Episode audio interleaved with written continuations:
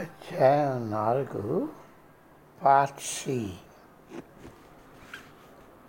ఒక యోగిని తీర్చిదిద్దడం. టీ త్రాగడం పూర్తి చేసి కప్పులు బల్ల మీద పెట్టి అంతవరకు అంత మంచి టీ త్రాగలేదని మేము పార్టీ పాత యజమానికి చెప్పాము. స్వామీజీ నా విప్పుని తట్టారు. మేమిద్దరం కారు వద్దకు నడిచి వెళ్ళాము ఆయన ఒక అరుదైన మూడ్లో ఉన్నారు. ఆయనతో గడిపిన పన్నెండు సంవత్సరాల్లో ఎప్పుడు మాట్లాడాలి ఎప్పుడు మౌనంగా ఉండాలి ఎప్పుడు ప్రశ్నలు వేయవచ్చు ఎప్పుడు ప్రశ్నలు ఎప్పుడు అయితే ఆయనతో మాట్లాడటానికి ఆగాలి. అందుకే నేను నేర్చుకున్నాను. విద్యార్థుల్లో కొంతమంది గురువుగారి ఎజెండాను ఉద్దేశించడానికి ప్రయత్నిస్తారు. ఆ తప్పు చేయడం వల్ల స్వామీజీ మర్యాదగా వారిని వెళ్ళిపోవడం వెళ్ళిపోమ్మడం నేను సూక్ష్మంగా గమనించాను.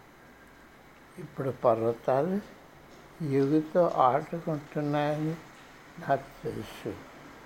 ఆయన ఇప్పుడు సంతోషంగా ఉత్సాహంగా ఉన్నారు. ఆశ్చర్య స్థితిలో ఉన్నారు.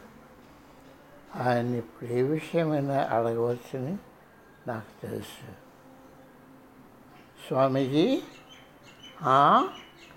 మీరు ఎలాంటి కుర్రవాడుగా ఉండేవారు? జస్టిన్ నేను ఒక కొంటివాడిని. నా పట్ల అందరూ శ్రద్ధ వహించాలని నేను కోరేవాడిని ధ్యానంలో ఉన్న సన్యాసులను నాతో ఆడుకోమని నేను వేధిస్తూ ఉండేవాడిని గుహమఠాలు పిల్లలు ఆడుకోవడానికి అనువైన ప్రదేశాలు కావు. నేను అందరి ఓపికను నిజంగా పరీక్షించాను. ఒకసారి వారి మంచినీటి పాత్రలో మూత్ర విసర్జన చేశాను. మా గురువుగారు నా కర్మ అంటూ రెండు కంటలను రెండు పిడికలతో కొట్టుకుంటూ ఒక చేతిలో నన్ను ఇంకొక చేతిలో ఆ పాత్ర పట్టుకొని రెండు మైళ్ళు మంచినీటి కోసం నదీ తీరానికి నడుస్తూ వెళ్ళడం నేను ఎప్పుడూ మర్చిపోలేను. ఆయనే నాకు తల్లి తండ్రి కూడా. జస్ట్ అప్పుడప్పుడు నేను రాత్రిపూట లేచి ఏడిస్తే ఆయన గాజులు వేసుకొని తను మా అమ్మ అనే భావన కలుగు చేస్తూ ప్రక్కన పడుకునేవారు. చాలాసార్లు జోలపాడుతూ నన్ను నిద్రపుచ్చేవారు. నేను కొంచెం ఎదిగాక శ్రీ స్వామి శివానంద సరస్వతి అన్న చిరుతప్రాయంలో ఉన్న సన్యాసి నాకు మఠం జీవన విధానంలో శిక్షణ ఇవ్వమని ఆదేశించారు. నా కుర్రపు చేస్తారు కుర్రపు చేస్తారు భరించే సహనం ఆయనకు సామాన్యంగా ఉండేది. అందరికీ నాపై శ్రద్ధ ఉండాలని నేను నేను కోరుకున్న మెల్లగా నేను సన్యాస జీవితానికి అలవాటు పడ్డాను. వారంతా నన్ను భోలే బావా అంటే అమాయక ఋషిని ముద్దుగా పిలిచేవారు. నాకు పదకొండు సంవత్సరాలు వచ్చినప్పటికీ మా గురువు గారు నేను అక్కడ ఉన్న సన్యాసుల గాలవంతో సుకుమారమైపోతున్నానని రాబోతున్న కాలానికి కావలసిన కఠోర పనుల్లో తట్టుకునే శక్తి సంపాదించలేకపోతున్నానని నిశ్చయానికి మా గురువు గారు వచ్చారు. అందుచేత కల్పోన్కి దగ్గరలోనున్న గోమటానికి నేను కష్టాలు సహించే శక్తిని సంపాదించుకోవడానికి చాలా సంవత్సరాలు ఉండడానికి పంపారు. వారు నన్ను సాధారణంగా ఆహ్వానించి నా ఏడు ఉన్న చిన్న సన్యాసిని పరిచయం చేశారు. ఆయన నన్ను ఒక తాపతని క్రింద పడవేశాడు. అది ఆయన పలకరింపు. అప్పుడు నేను ఎక్కడ పడుకోవాలో చూపించాడు. ప్రతిరోజు నాకు బోధించిన విధంగా ఆయనకు తల వంచి నమస్కరించేవాడిని. అతడేమో పోట్లాడుతూ జవాబిచ్చేవాడు. దెబ్బలకు పోయి నాకు కన్నీర పర్యంతం అయ్యేది. ఆదరణ ఆప్యాయతో నిండిన మా మఠానికి తిరిగి వెళ్ళిపోవాలని నేనెంతో కోరుకునేవాడిని అక్కడ సన్యాసాలను నేను ఎంతో ప్రేమిస్తున్నానని నేను గ్రహించాను. వాళ్ళని నేను ఎంత కష్టపెట్టానో అని కుమిలిపోయాను. ఒక రాత్రి అక్కడి నుంచి పారిపోవాలని అనుకున్నాను.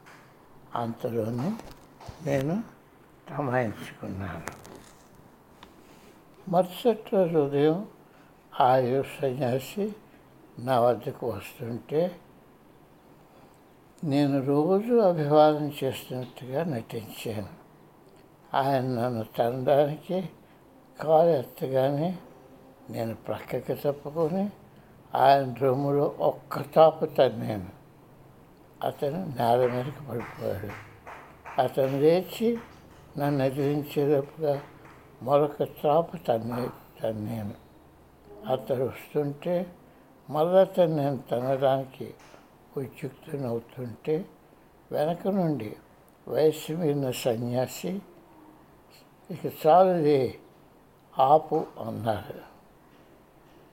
అప్పుడు జరిగిన సంఘటన గురించి వారంతా అప్పుడు జరిగిన సంఘటన సంఘటన గురించే వారంతా ఇన్నాళ్ళు ఎదురు చూస్తున్నామని ఆయన చెప్పారు. ఇప్పటికి నా శిక్షణ మొదలు పెట్టవచ్చు అని సన్యాసి అన్నారు. సన్యాసి నేర్పేది కింగ్ ఫూ కరాటేదే మిశ్రమ విధానం. ఆ మఠంలో శిక్షణ ఇచ్చేవారు వాళ్ళు ఆరితేరిన వ్యక్తికి కంటి చూపు లేదు. దృష్టి లేకపోయినా ఆయన తనను ఎదుర్కొంటున్నవారు ఎక్కడున్నారో ఎప్పుడు పసిగట్టి వేసేవారు నేను గుట్టు చప్పుడు లేకుండా ఆయన్ని చేయడానికి ప్రయత్నించేవాడిని. కానీ ఆయన ఎవరైనా ఆయన సమీపిస్తుంటే పసిగట్టేసేవారు. మన దేహంలో ఉన్న విద్యుత్తుతో అవతల వాడిని ఎలా ఎదుర్కొనవచ్చునో ఆయన మాకు నేర్పారు. స్వామీజీ అలా చెప్తున్నప్పుడు సామాన్యంగా టీవీలో వచ్చే చైనా మఠంలోని పోలీసుల సన్యాస శిక్షణ కార్యక్రమం గురించి ఆలోచనలు నా మనసులో మెదిలాయి. కొన్ని సంవత్సరాల ముందు నేను తెరసా స్వామీజీ కలిసి ఓ భారతీయ సినిమా చూస్తుంటే దానిలో ఇద్దరు నటులను ఆయన మాకు చూపించి వారిద్దరూ తన కుంఫు మఠంలో శిక్షణ పొందారని మాకు చెప్పారు.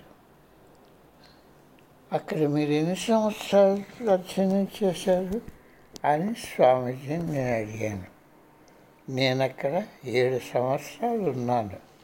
ఏమిటి ప్రదర్శన ఏమిటి ప్రదర్శన చూపించేదా? అయ్య బాబాయ్ ఊరుకుంటుంటే మంచిదని నేను తలచాను. ఇంతకుముందు ఆయన ఎన్నోసార్లు ఇతరులతో పాటుగా నాకు ప్రదర్శించారు నేల మీద పడిపోయి గాబరా పడిపోయేవాడు. నేను మా చర్చా విషయాన్ని మార్చడానికి ప్రయత్నించాను. ఆ కుంకు నేర్చుకున్న సంవత్సరాలు మీ మఠానికి తిరిగి వెళ్ళారా అని అడిగాను. వెళ్ళేవాడిని. మా గురువుగారిని చూడకుండా ఉండలేకపోయేవాడిని. ఆయన నన్ను ఎక్కడికి పంపితే అక్కడికి నేను వెళ్తున్నా. ఆయన ఉండే పరమానందం వర్ణనాతీతం నాకు ఎప్పుడైనా నిజమైన ప్రమాదం ఎదురవుతే మా గురువుగారు నన్ను సంరక్షిస్తారని నాకు తెలుసు. అందుచేత అప్పుడప్పుడు నేను దుస్సాహసానికి దిగేవాడిని.